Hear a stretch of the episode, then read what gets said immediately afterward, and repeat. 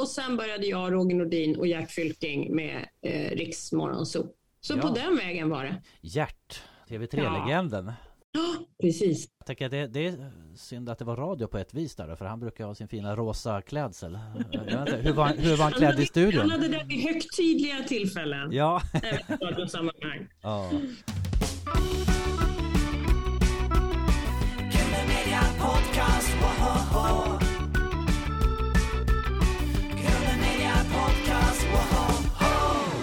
Välkommen till Schult till Gröna Media Podcast med mig Carl-Magnus Eriksson och Jakob Olsson. Och Erik Jensen.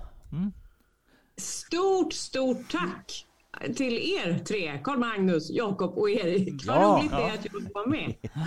Du är så välkommen Ja. ehm, på Zoom-länk här. Jag måste säga, det känns som vi har haft lite tema hittills under året här. Det, vi har haft en och annan radiopratare nu, men det, det är fint för då, då liksom drillas vi på något sätt i och blir ännu bättre också. eh, senast hade vi Gry Forssell som Ja. var, Jag såg det, var kul. ja, Mm. Ja, det Jag gillar Gry mycket. Ja, vill du presentera dig själv för lyssnarna i vår podcast? Ja, det gör jag gärna. Jag heter alltså Titti Schultz. Jag har gjort radio i hela mitt vuxna liv. Jag klev in i en radiostudio första gången 1994 och gjorde lokala nyheter på en kanal som heter Rix FM i Gävle.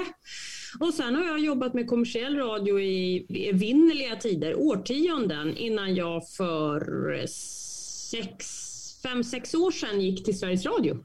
Och där gör jag ett program som heter P4 Extra som sänds klockan ett på eftermiddagarna. just det. Det är flera programledare som varvar programlederiet. Ja. Erik Blix. bland Precis, annat. jag gör fyra eller fem program i veckan ungefär. Vad roligt. Alltså det är så fantastiskt roligt att göra det programmet eftersom det är ju både skarpa, hårda nyheter, senaste nytt och uppdateringar och sen också lite mer mjuka värden och experter och vi lär oss hur man tar livet av mördarsniglar och, och så får jag ju också intervjua jättemycket spännande människor, precis Ja. som ni gör. Ja. Var det en drastisk kontrast att gå över från kommersiell radio till P4?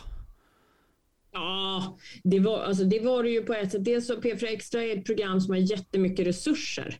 Så att eh, vi är ju en hel redaktion som jobbar med att fylla ett program och hela tiden är på tå och sådär. Men, men sen också är det ju just det här att det är, det är mm, skarpa nyheter så att säga. Det absolut senaste som händer och programmet kan ändras under gång. Det kan dyka upp någonting, komma en presskonferens eller det kan inträffa något fruktansvärt någonstans i världen som, som vi naturligtvis vill upplysa lyssnarna om. Så att vi, det är ju liksom en redaktion där man hela tiden är på tå på ett skarpt nyhetssätt som eh, de kommersiella programmen som jag har gjort inte behöver vara riktigt, även om vi också var snabba med det senaste såklart. Men vi går lite mer, eller ganska mycket mer på djupet. Och så har vi ju korrespondenter ute i världen och alltså det, är- det är så läckert att ha de här möjligheterna. Men har det varit så här så du får liksom tänka på Oj nu får jag lägga band på mig så jag uttrycker mig på Ja, rätt sätt liksom. Alltså jag, jag tycker det är ganska lätt att veta vilken ton jag ska ha för vilket ämne eh, och när jag kan skoja och inte. Men ibland tror jag att jag överraskar lite och faktiskt eh, säg något lite lättsamt även när det är mycket mörker. Och det är ju ett sätt för att få folk att orka lyssna lite till. Att man faktiskt ser eh, att det finns ett leende även i mörkaste mörkt eh, faktiskt. Men det hör ju till undantagen. Men sen får ju jag garva loss och ha hur roligt jag vill med våra gäster och vissa ämnen som passar bättre för det och sådär. Ja. Karl Magnus har någon slags frågesport här. Ja. Eh, Jag tänkte du är lite inspirerad av Postkodmiljonären. Ja, idag ska, jo, idag ska du få vara programledare. Ska jag få vara programledare? Ja, och du ska få heta Rickard Sjöberg. Ja, då kommer Rickard Sjöberg här och eh, då har jag en fråga till dig Titti Schultz. Är du beredd? Ja. Vad heter programledaren i... Vad står det? Okej. Vad heter programledaren i Postkodmiljonären? Karl Magnus Eriksson, Janne Gradvall, Rickard Sjöberg eller Rickard Olsson? Ja, nu ska vi se. Är det Jan Gradvall? Nej, men jag säger Rickard Sjöberg på den frågan. Ja. Jag känner mig säker faktiskt. Du behöver inte Jag ringa låser det Ingen svaret. livlina. Nej. Du låser svaret. Ja, Det är faktiskt rätt. Tack och lov. Här har du tänkt till Vilken nivå Magnus. var vi på nu, Skånefladdare. Carl Magnus? Vilken frågenivå var det här? Ja. ja, ja, fint att jag fick ställa den där. Ja. Jag tänkte så här. Ja. Ofta brukar jag säga, vad heter programledaren i Grund Mera Podcast? ja. Och så är det fyra Karl Magnus Eriksson som alternativ där. Det- Men inte idag. Ja. Men nu har jag ju också tre killar att välja på, så nu har det det. blivit klurigare vad som hade varit det Ja. specifika svar. Ja. Eh, hur började du som radiopratare egentligen, Titti Schultz? Ja, alltså det, det var ju, det får jag faktiskt säga, slumpen började med. För jag utbildade mig till journalist och det gjorde jag i London i England. Och när jag flyttade hem därifrån, då fanns det inga jobb på lokaltidningarna. För jag hade ju tänkt skriva. Eh, och det var det jag ville göra. Men då hade den kommersiella radion kommit och de hade lokala nyheter. Så jag tjatade mig in på Rix FM och, och deras lokala nyhetsredaktion. Och så var jag där i två år och sen så jobbade jag lokalt i Stockholm Stockholm eh, i två år och det var jättetråkigt faktiskt, om jag ska vara helt ärlig. Jag hade så tråkigt, trivdes inte alls, visste inte vad jag skulle hitta på. Men då, som en blixt från klar himmel, så kom våran chef inrusande till mig och så sa han eh, på sitt han var han lite så här hetsig personlighet. Så, kan du tänka dig att hoppa in i morgonshowen? Ja, det kan jag väl göra. Så då började jag sända med två killar, de heter Jesse Wallin och Martin Logna. Eh, och så jobbade vi ihop i två år. Och sen flyttade, gick de till en annan radiokanal och där då hängde jag i luften igen och visste inte vad jag skulle göra. Och sen började jag, Roger Nordin och Jack Fylking med eh, Riks Morgonzoo. Så Ja. på den vägen var det. Gert, TV3-legenden. Ja, precis. Jag tänker att det, det är synd att det var radio på ett vis där för han brukar ha sin fina rosa klädsel. Jag vet inte, hur, var, hur var han klädd i Han studion? hade det vid högtidliga tillfällen. Ja. Även i radiosammanhang. ja. Jag var och jobbade med Gert Fylking. Det var ett äventyr att jobba med Gert. Eh, han var ju jätterolig och så var han otroligt envis. Och så tyckte vi jätteolika om väldigt många saker. Han tyckte att snuskiga skämt var jätteroliga och det var inte mina favoritskämt. Och då kunde vi bli osams när jag tyckte att han gick över alla gränser för att han var för snuskig. Och ja, men vi hade ju jättekul och, jag tycker så mycket om Gert för han är också en av världens snällaste människor. Ja. Så att eh, ja, han är en man med många lager. Om han var en lök, förstår du, så många lager har han. ja. Han bara kan skala tycker jag var tacksam för medielandskapet att det finns en sån man som vågar liksom bryta lite tabun så här. Och... Ja, det tror jag. Det har varit. Ja, nej, men det där var ju helt otroliga år när vi byggde upp programmet. Vi höll på att jobba ihjäl oss, men vi hade också otroligt kul. Jag är jättestolt över vad Riksmorgon så, ja, vad vi gjorde det programmet till. Fantastiskt kul. Hur går det till när du spelar in P4 Extra? Eh, nej men P4 Extra är ju ett direktsänt program, så det spelas aldrig in. Det kan hända någon enstaka gång att jag förinspelar ett samtal med någon som inte under några omständigheter kan vara med när programmet sänds. Eller om det är någon internationell gäst till exempel och vi behöver översätta lite eftersom. Då blir det snyggare om jag spelar in i förväg och så eh, fixar vi med översättningen och att jag kan klippa in liksom svenskan lite snyggt och sådär. Så att, eh, men annars så är målet att allt ska hända precis i stunden. Så att det man hör mellan 13 och 15 på eftermiddagen, det är till 99,2 procent direktsänt. Med väldigt, väldigt få och små undantag. Får du en kick av att direktsända? Ja, det, är- kan jag säga. Det är Alltså, nerver det, är, liksom. Det, gör, det blir ett helt annat program. Härligt. Eh, såklart. Man är på tå. Eh, man, jag måste fånga allt i stunden.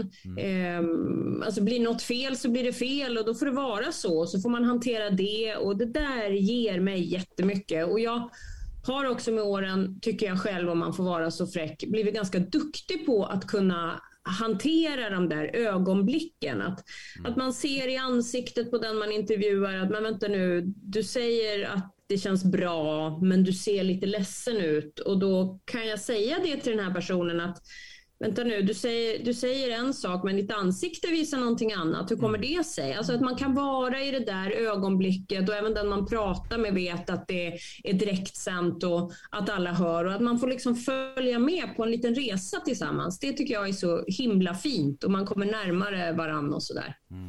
Du sa att du hade gjort några internationella intervjuer. Har du någon eh, favoritintervju i P4 Extra? Så i P, alltså P4 Extra gör ganska få internationella intervjuer. Den senaste var eh, eh, gitarristen i Duran Duran. Det var kul för de hade en spelning i Sverige på vårkanten här. Eh, men annars under årens lopp, jag gjorde ganska många med, med Riks Morgonzoo. Och då tyckte jag att det var ganska kul. Dels har jag intervjuat Tom Jones. Oj. Ja. Eh, han var jätterolig. Han kom Ja. tillsammans med en kompis. I, de hade träningsoveraller på sig och de ville veta när intervjun var över var man kunde åka och köpa de bästa cigarrerna i Stockholm. Aha, okej. Ja, och det kunde jag tyvärr inte hjälpa till med. Sen har jag intervjuat eh, John Travolta en gång. Då fick jag flyga till London och då var det en massa journalister som samlades på ett lyxhotell. Och så gick han runt i olika rum där vi journalister satt som fåntrattar och väntade på honom. Eh, och det var uppdukat så trevligt med lite kaffe och frukt och så. Och alla journalisterna bara plöjde de här borden och vräkte i sig allt som fanns. Eh, så, för vi tänkte väl att så här lyxigt kommer vi aldrig att få vara mera. Nej. Nej, men och sen kom jag in till John Travolta. Och då var han eh, väldigt, väldigt sympatisk. Han luktade jättegott.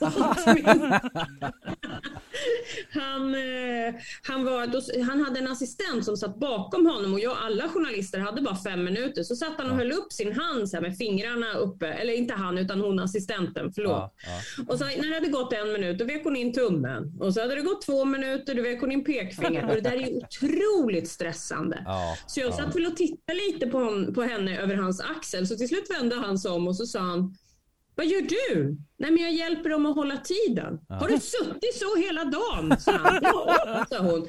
Det är ju fruktansvärt otrevligt, sa han. Och så fick hon gå ut och jag You're fick hur fired. mycket tid som helst. No. Eh, han var väldigt tillmötesgående. Men, men det var inte så roligt för de som kom efter mig. Hela schemat sköts ju på. Men, men för mig var det ju fantastiskt. Här kör egen eh, pilot, eh, fick du åka i hans eh, flygplan. Är han pilot? Nej. Ja, Jaha, Ja, visst. Ja. Ja. Han Han, ja. flyger ju jättestora passagerarplan och allt möjligt och har en massa landningsbanor där han bor och så. Så han kan flyga ända hem till dörren på ett galet sätt. Men nej, det fanns ju inte tid att ge sig ut och flyga. Men det, det får väl vara på bucketlisten att man hoppas att det blir av någon gång i livet. Det är coolt. Det är han och Bruce Dickinson. Han är väl också pilot. Han är Iron Maiden Just det. Flyger Ja. fansen till konserten. Det är ändå Det är stort. häftigt. Men där med doft som du var inne på där. Jag vet inte, Gry Forssell hade ju något liknande minne här. När hon plötsligt stöter på David Grohl, Dave Grohl. Ja. Och det enda hon får fram från blev så starstruck här. Det var Your smells good. oh Men thank hon you! är ju hennes stora idol om jag minns rätt. Jajamän. att, ja, Ja. det förstår jag. Jag har ju träffat eh, Robbie Williams Aha. som jag har varit eh, väldigt förtjust i alla år. Eh, Och när jag var yngre så var jag ju så här fnissigt liksom lite kär i Robbie för jag tyckte han var så snygg.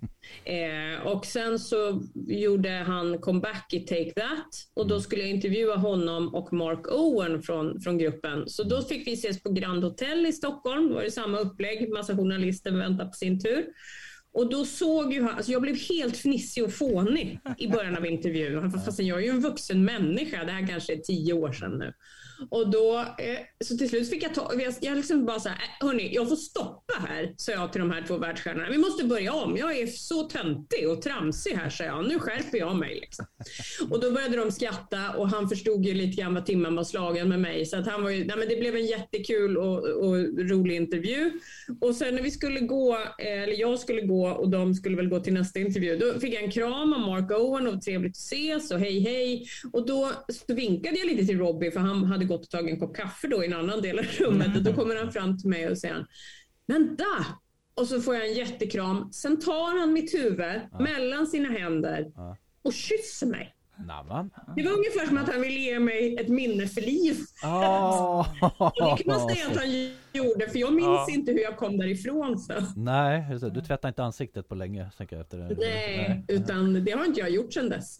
Då blir det. Nej, men och sen fick jag åka hem till min sambo och berätta att eh, jag har träffat en annan lite kort. Mm. Han förlät mig. Helt okej det Ja, Men ja, jag var ju förtjust helt enkelt. Eh, men, och sen var det roligt att det där hände då för ungefär tio år sedan. Alltså, jag är ju 50 idag så då får ni räkna lite. Jag var ju ändå en väldigt vuxen person som blev 14 år igen. inför idoler så blir man alltid 14 oavsett, Ja. tänker jag. Härligt ändå. Eh, Det pratar vi om här med... Vi intervjuade faktiskt en annan radiolegend i förra veckan Jakob, kommer du ihåg vem det var? Kate Adamsryd. Åh, hon är ju radio-royalty. Ja, ja, ja, visst! Kunglighet i radiosammanhang. Så hon berättar så fina anekdoter om Beatles och eh, Wow. lite liknande. Men vilka idoler har ni då? Vilka, vem, vem är liksom högst på din lista Jakob att få intervjua? Lasse Åberg på fredag. Lasse Åberg, men han ska vi inte göra på fredag. Är det sant? Ja.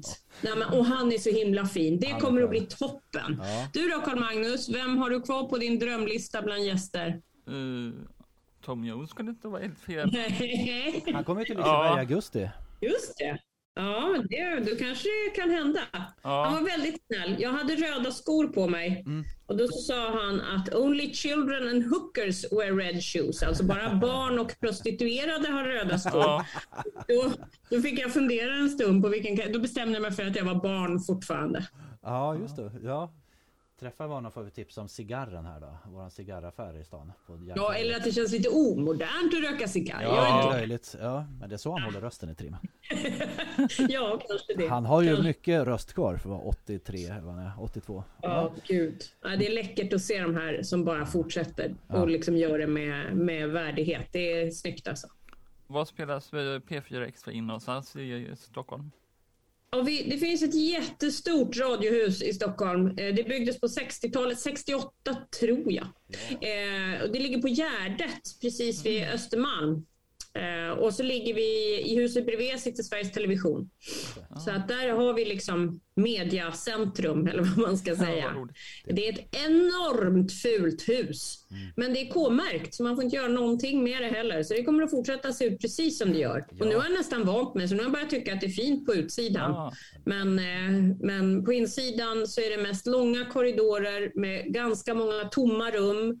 Så man behöver inte riktigt lika mycket personal längre med all teknisk utveckling och allt vad det är. Eh, och så är, är det väldigt eh, långa tråkiga korridorer med vaniljgula väggar. Nästan inga tavlor. Så att ja, ah, mm, där finns det något att göra tycker jag. Man lyser upp när man träffar någon, något bekant ansikte där. Ja, åh en människa till Ja, jag eller tänk, jag också tänka så att åh, i den här korridoren har Arne Weise och Lennart Swahn och... Ja, det får man ju faktiskt tänka på. Jag hittade en mick, en jättegammal mick som jag fick låna i ett sammanhang. Eh, eh, och då, den hade Sven Jerring, den gamla liksom, radiolegenden, Ah, pratat i. djurens brevlåda, eller så här, barnens brevlåda heter den. Ja, Ja, kan hända att den, eh, den sändes ut via den micken. Ja, Mycket historia, det är häftigt. Vilken bok läser du just, just nu? Jag läser, eh, precis nu har jag börjat på en dansk författare, eh, hennes bok. Hon heter Sara Blädel. Eh, boken heter... Jag går och kollar, för den ligger här borta. Jag började alltså på den igår. Ja.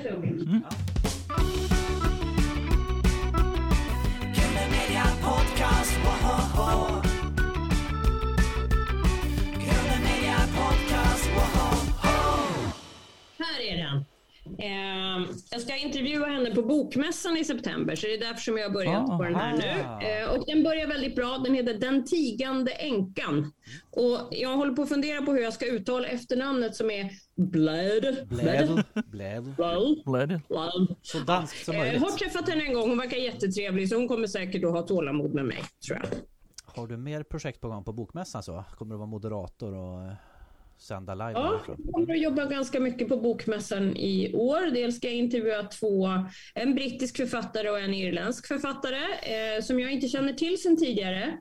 Eh, hon från Irland heter Sheila O'Flanagan och den brittiska författaren är Lucy Diamond som skriver någon form av feelgood-böcker. Det brukar inte jag läsa så mycket så det tycker jag ska bli roligt för det är ju Ja. en sån här genre som väldigt många har blivit förtjusta i. Och feelgood-böcker måste ju ha ett lyckligt slut. Eller liksom åtminstone inge hopp i Ja. slutet. Eh, och sen, sen ska jag äta lunch med Edvard Blom på Bokmässan. oh, alltså jag ser lunchen framför mig. Det är inte bara en varmkorv liksom utan nu Han var är noga med besticken. Ja. Vad lyssnar du på för musiken i Spotify? Ja, eh, det är väldigt blandat. Jag har en lista som heter Bra skit. Där lägger jag in varenda låt jag hör. Jag shazammar och så bara, så den röran på den spellistan. Ibland kan jag sitta i bilen och lyssna och bara, vad är det här? Vad har jag hört det här någonstans? Hur kommer det sig att jag hamnat i min spellista? Sen så hade jag en 50-årsfest. Då satte jag ihop en massa musik som jag blev glad av från eh, min uppväxt. Så det var allt ifrån freestyle till eh, ja, eh, Prince. Och Prince är väl en artist som jag alltid kommer tillbaka till. Ja. Och jag lyssnar också igenom mina gamla plattor med Macy Gray just nu som jag gillar väldigt mycket. Så att jag, jag får allt det nya får jag väldigt mycket av på jobbet, vare sig det är P4 eller P3 som jag lyssnar på. Eh, och sen så är, är det mest eh, sådär låtar som jag gillar från ja, men, 90-talet, tidigt 2000 som får rulla här hemma. När vi pratar med Janne Gradvall, Prince kommer ju upp rätt frekvent där. Har ni diskuterat Prince? eh, Prince när och David där Bowie. i panelen? Prince och David Bowie var det, just det. Ja. Mm. Men alltså, det går ju, jag törs nästan inte prata musik med, med Janne för att eh, han är ju så kunnig. Det Ja. finns ju ingenting jag kan berätta för honom som han inte redan vet Nej. om något. Popprofessorn. någon. Ja, Så att, eh, nej, men det, är- jag, jag är så eh, imponerad av honom och alla hans anekdoter, hans kunnande, bakgrund på alla artister och att det fastnar, att han har det i huvudet. Jag, oh, det är så läckert att höra honom berätta och läsa hans artiklar och sådär. Så att Ja, jag är ett ja. stort fan av Jan Gradvall. Vi får frågeprogram där vi kopplar upp alla och så och sen Du vill ta över Ja. Postkodmiljonären? Exakt. kommer Exakt. vad är det bästa med Postkodmiljonären? Så roligt att vara med i Postkodmiljonären tycker jag. Dels så eh, gillar jag frågesport jättemycket. Ja. Eh, och så är det ju kul att få sitta i den här panelen som ju jag är en av medlemmarna i och få liksom knåda fram svaren tillsammans med Ami och, eh, och Jan. Eh, och för de som inte har tittat kan vi berätta att det är Ami Bramesi och Jan Gradvall som vi Mm. återkommer till i vårt samtal. Men, men, och vi har liksom också kul ihop i kulisserna. När vi är i logen och byter om och får nytt smink Ja. eller käkar lunch så har vi väldigt kul tillsammans. Och sen är ju alla de som jobbar där så himla snälla. Det vet ju du Carl Magnus för du har varit där flera gånger. Har du också varit där Jakob? Nej. Inte än. Nej? Men bara, Får hänga på Carl Magnus här?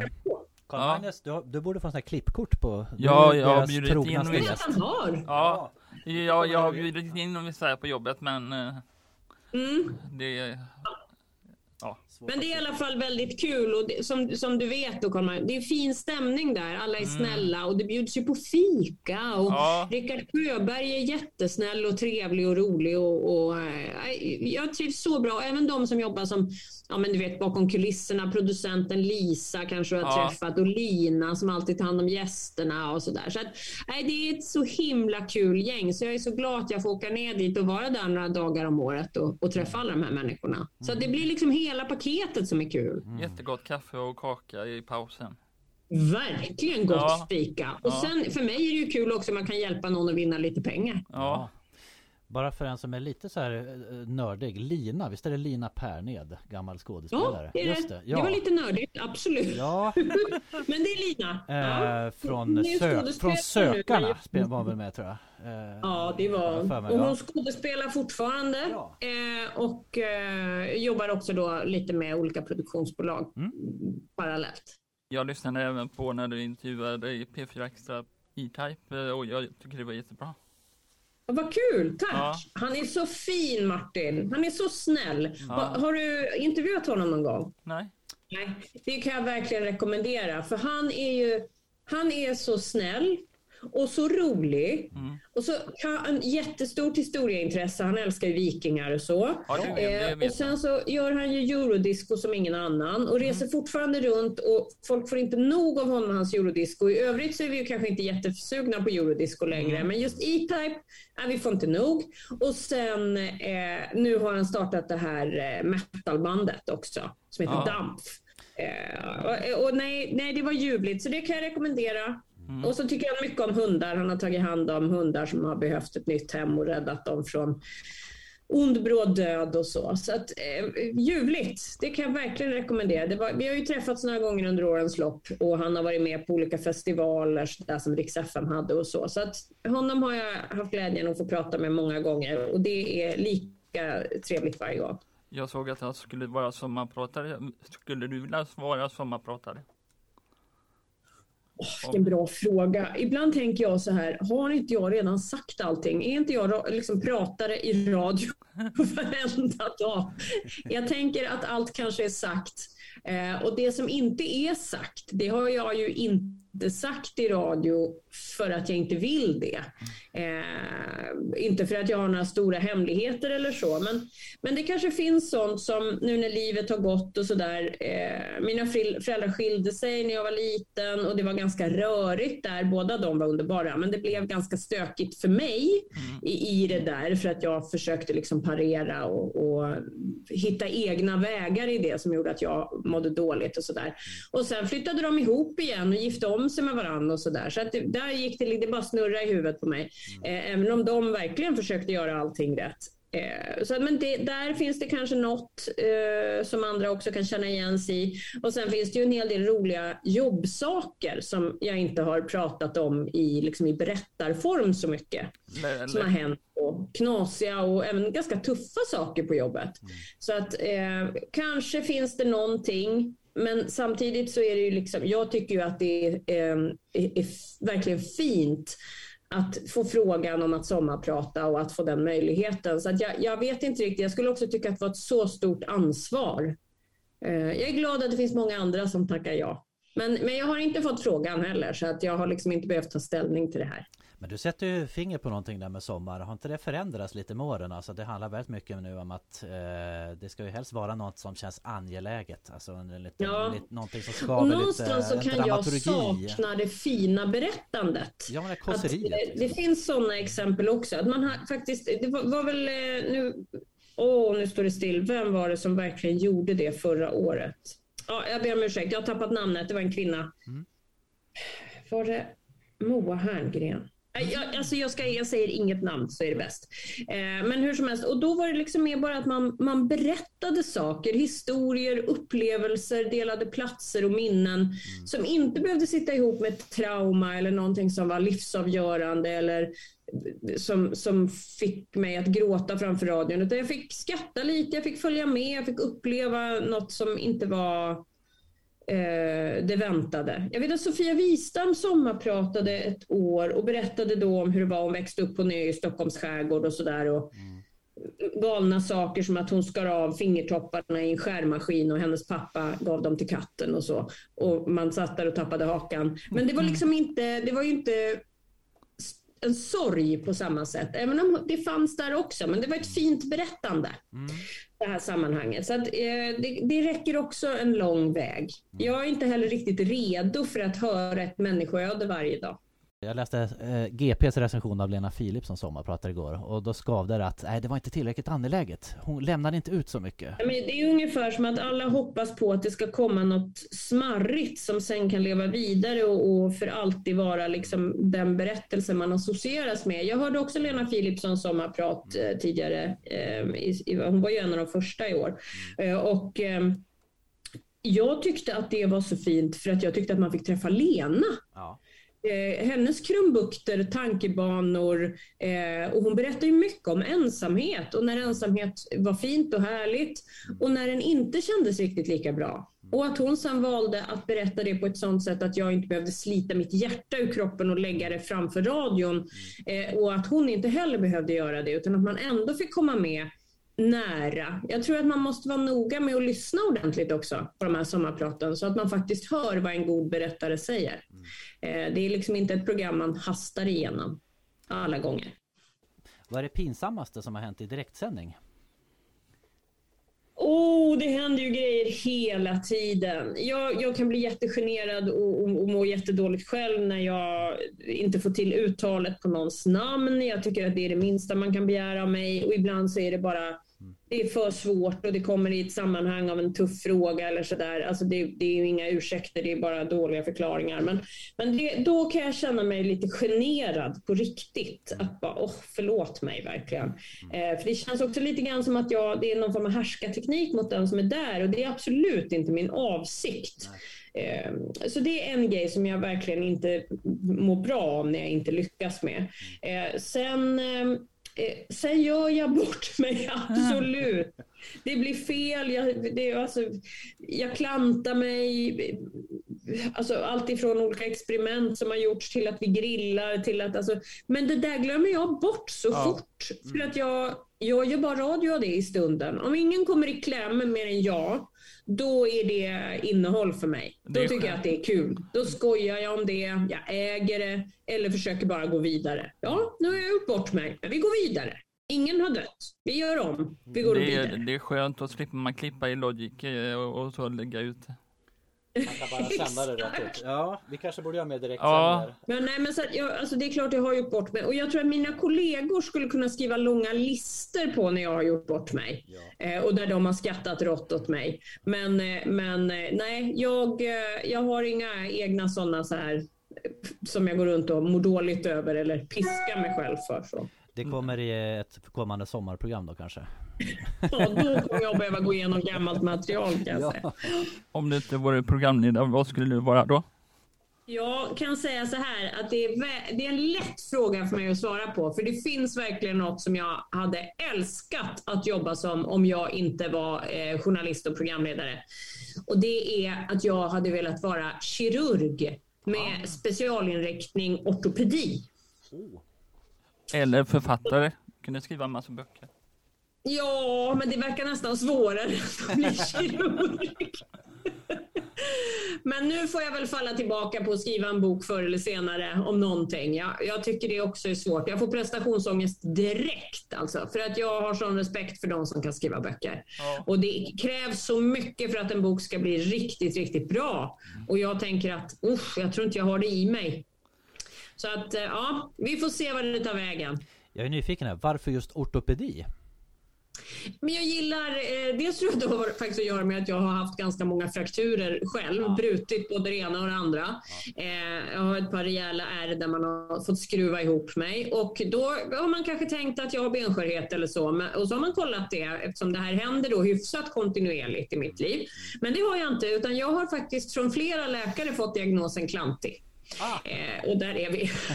Just det. En Eh, vedertagen eh, diagnos. Det är som det är. Jag bara Ja. väntar på nästa nu. Det börjar dra ihop sig för nästa fraktur. Det var länge sedan sist nu. Eh, peppar peppar. Men men, nej, men jag tycker också att det är, det är något rejälare än till exempel att operera i ett hjärta eller i hjärnan eller att sy ihop, sy ihop vävnad i den utsträckning som många andra kirurger gör. Jag tänker att skruva ihop en handled som har gått i tusen bitar, det kan jag nog lära mig och man får hamra och banka och såga lite och sådär. Sen är det klart att det är otroligt mycket finlir och elegant arbete som ortoped också. Eh, men, men, eh, nej, men jag, jag tycker att det är liksom ett så påtagligt sätt att kunna laga en människa på. Du hade en blogg också såg jag på din hemsida. Ja, exakt. Den lever en tynande tillvaro. Den har inte fått kärlek eller uppmärksamhet på jättelänge. Jag tror att det senaste inlägget lyder Nu ska jag ta tag i det här igen. Och det är typ två år sedan. Så att det, det är, jag, jag har lite gett upp. Det låter som mig. Jag har en bok som heter Få det gjort. Och den har legat Ja. oläst jättelänge. Ja, det är väldigt roligt. Eh, Är du nervös när du går in i radio? Eh, jag får alltid, jag blir inte så här du vet svett i händerna och hjärtklappning som man kan få hos tandläkaren. Men, men jag, eh, det blir liksom ett litet påslag. Kroppen går in i, vad ska jag säga, skarpt läge. Jag koncentrerar mig på ett annat sätt. Och eh, jag håller ju inte på att kolla mejlen eller telefonen eller så under programmet. Utan det, jag- det, jag fokuserar verkligen, skärper till mig. Eh, och sen kan jag ju i vissa intervjuer bli nervös. När jag ska intervjua på engelska till exempel, då är jag lite extra nervös i början och sådär. Eh, sen brukar det gå över, men, men ehm, eh, alltid lite sådär, ett, någon form av påslag. Lite, man kan, om man mätte så skulle man nog kunna se att pulsen går upp lite grann precis innan micken går på. Killer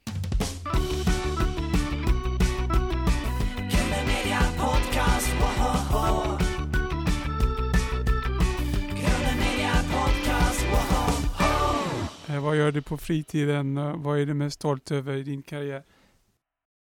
På fritiden så, det så försöker jag vara alltså, jätteledig. Jag, jag, jag försöker att ha bara tomt i almanackan. För att jag har ganska mycket i almanackan annars. Och det får man ju vara väldigt glad över att det ser ut så. Att det är mycket jobb i, sådär i livet.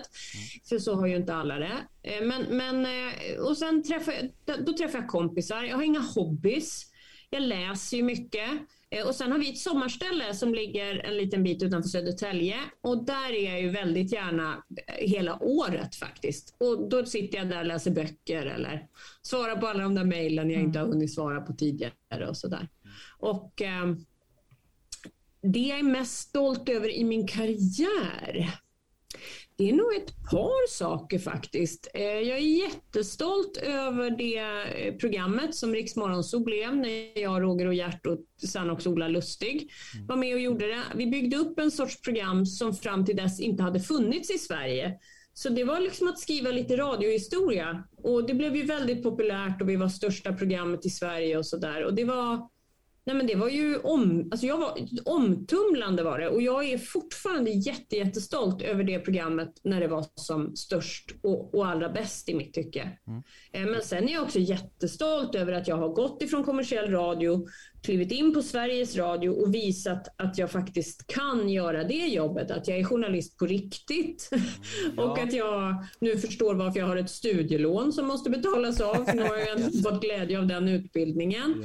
Eh, och sen är jag också jättestolt över alla de lyssnare som, som eh, alltså att P4 Extra är ett program som lyssnarna går till i svåra situationer under pandemin, när kriget i Ukraina bröt ut och fortfarande. Så att eh, det är liksom ett program som får finnas som, en, som, en, som ett sällskap och som, ett, som en vän nästan. Det har jag fått ganska mycket mejl om, särskilt under pandemin när människor satt ensamma. Då kom det ganska mycket mejl. Du är mitt sällskap, jag längtar till klockan ett varje dag. Du och dina kollegor är viktiga för mig. Det är ju underbart att få, få göra lite skillnad i människors liv. En liten fråga där bara på just, alltså Finns det en sån syn på de som då mm, kommer från de kommersiella kanalerna till till eh, statens radio så att säga? Att man får, Ja, man får alltså- bevisa att man kan liksom. Är det en sån klyfta mellan? Jag tror väl att, eh, alltså klyfta skulle jag inte säga att det är, men vi gör väldigt olika sorters radio. Även om det finns lättsamma tjosan hejsan hoppsan program på, på Sveriges Radio också. Så det går ju inte att säga att kommersiell radio bara gör tingeltangel och det säger jag med kärlek och stor respekt för det har jag ägnat 20 år av mitt liv till. Eh, det är massa innehåll där också. Det är bara det att man vill generalisera så gör man det att det är bara tjo och ingenting substantiellt att ta på. Medan om man generaliserar åt andra hållet så är public service liksom det, alltså det är så seriöst så att det är inte klokt. Och det är det ju. Vi är ju noggranna. Vad folk än tror så är vi så otroligt noggranna. Man skulle höra de möten som är, hur vi stöter och blöter, vad vi ska sända, vad kan vi säga, har alla fått komma till tals, eh, vi hänger inte ut någon i onödan. Eh, alltså det, det finns så mycket viktigt där. Och jag tror att när man då som jag kommer från så många år av annan arbetslivserfarenhet. Det är klart att jag måste på något sätt bevisa vad jag kan och, och, och hur jag kan liksom anpassa mig till det nya formatet som det ändå handlar om. Eh, men sen, det, det hade jag fått bevisa om så jag kom ifrån och hade jobbat med kundradion på en stor marknad. Nej, jag vet inte vad jag ska ta för parallell. Om jag kom från ett annat jobb, hade utbildat mig till journalist, så var jag, är jag ju ändå tvungen att bevisa att jag kan liksom klara det vi gör, att jag har förstått vad min arbetsuppgift är. Mm det tror jag hade gällt för alla. Får du tävla i Postkodmiljonären? Ja, nej, jag skulle inte få tävla nu. Det kan jag inte, nej, det kan jag inte tänka mig. Det skulle också kännas konstigt, för nu sitter jag ju som panel och ska hjälpa andra att vinna pengar. Så nu skulle jag nog inte varken få eller vilja göra det. Ja. Men jag har ju tävlat i Postkoden två gånger faktiskt. En gång med Roger Nordin och en gång med Gert Fylking. Ja, Och då tävlar man ju eh, och ger pengarna till välgörande ändamål. ja just det.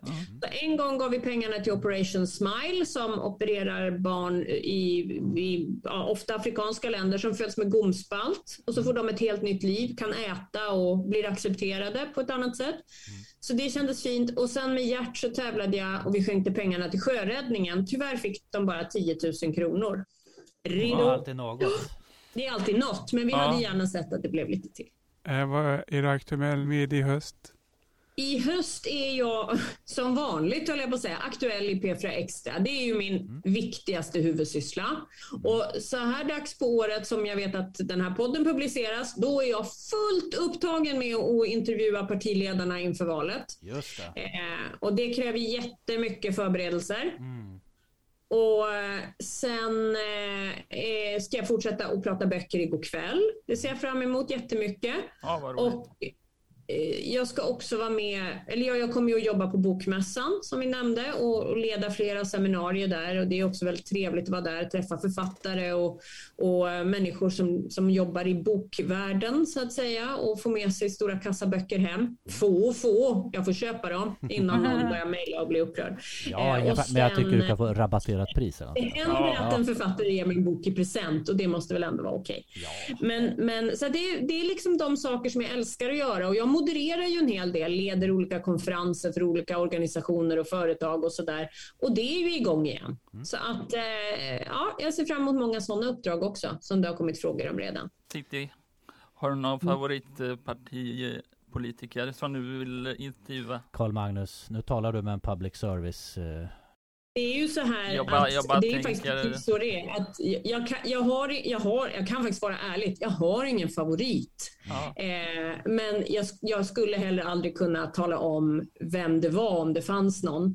Och jag skulle heller aldrig kunna tala om vad jag röstar på. Det behöver ju ingen göra här i landet, men även om jag inte tyckte det var hemligt så skulle jag inte säga det. Utan det viktiga för mig är att alla partiledarna som jag intervjuar känner att de får exakt samma bemötande. Och det där är lite roligt för att Eh, Det är faktiskt en, en, på sätt och vis en rolig fråga det där, för lyssnarna tror ofta att jag har en favorit. Ja. När jag har intervjuat Jimmy Åkesson, då tycker man att jag har fjäskat för honom och att jag är jättelångt höger och att jag är sverigedemokrat och en massa saker. Och sen när jag har intervjuat till exempel eh, Nooshi Dadgostar, då tror man att jag är vänster eh, och kanske ännu mer vänster än vad hon är. Eh, och grejen är den att det är för att man hör att jag, jag har roligt med alla. Jag ställer alla möjliga sorters frågor till alla partiledarna som kommer. Jag sitter verkligen där och försöker vara ett blankt blad. Det är liksom det viktigaste för mig och det gör också att det blir bäst och roligast intervjuer. Får man inte bita sig i tungan då ibland? Liksom? Men jag kan ju ställa ifrågasättande frågor, för oavsett vilken partitillhörighet partiledaren i fråga har, så kan ju den säga någonting som sticker i öronen på mig och då tänker jag sticker i öronen på mig så sticker det i öronen på flera lyssnare.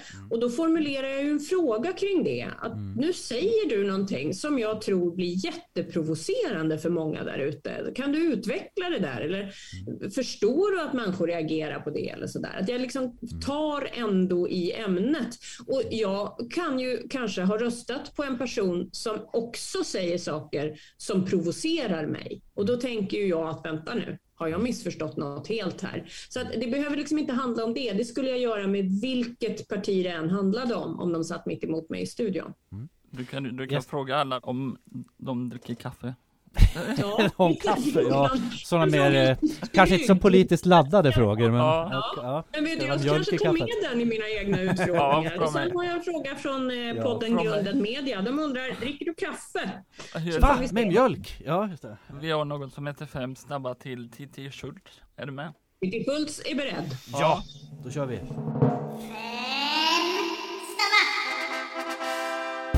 Kaffe eller te?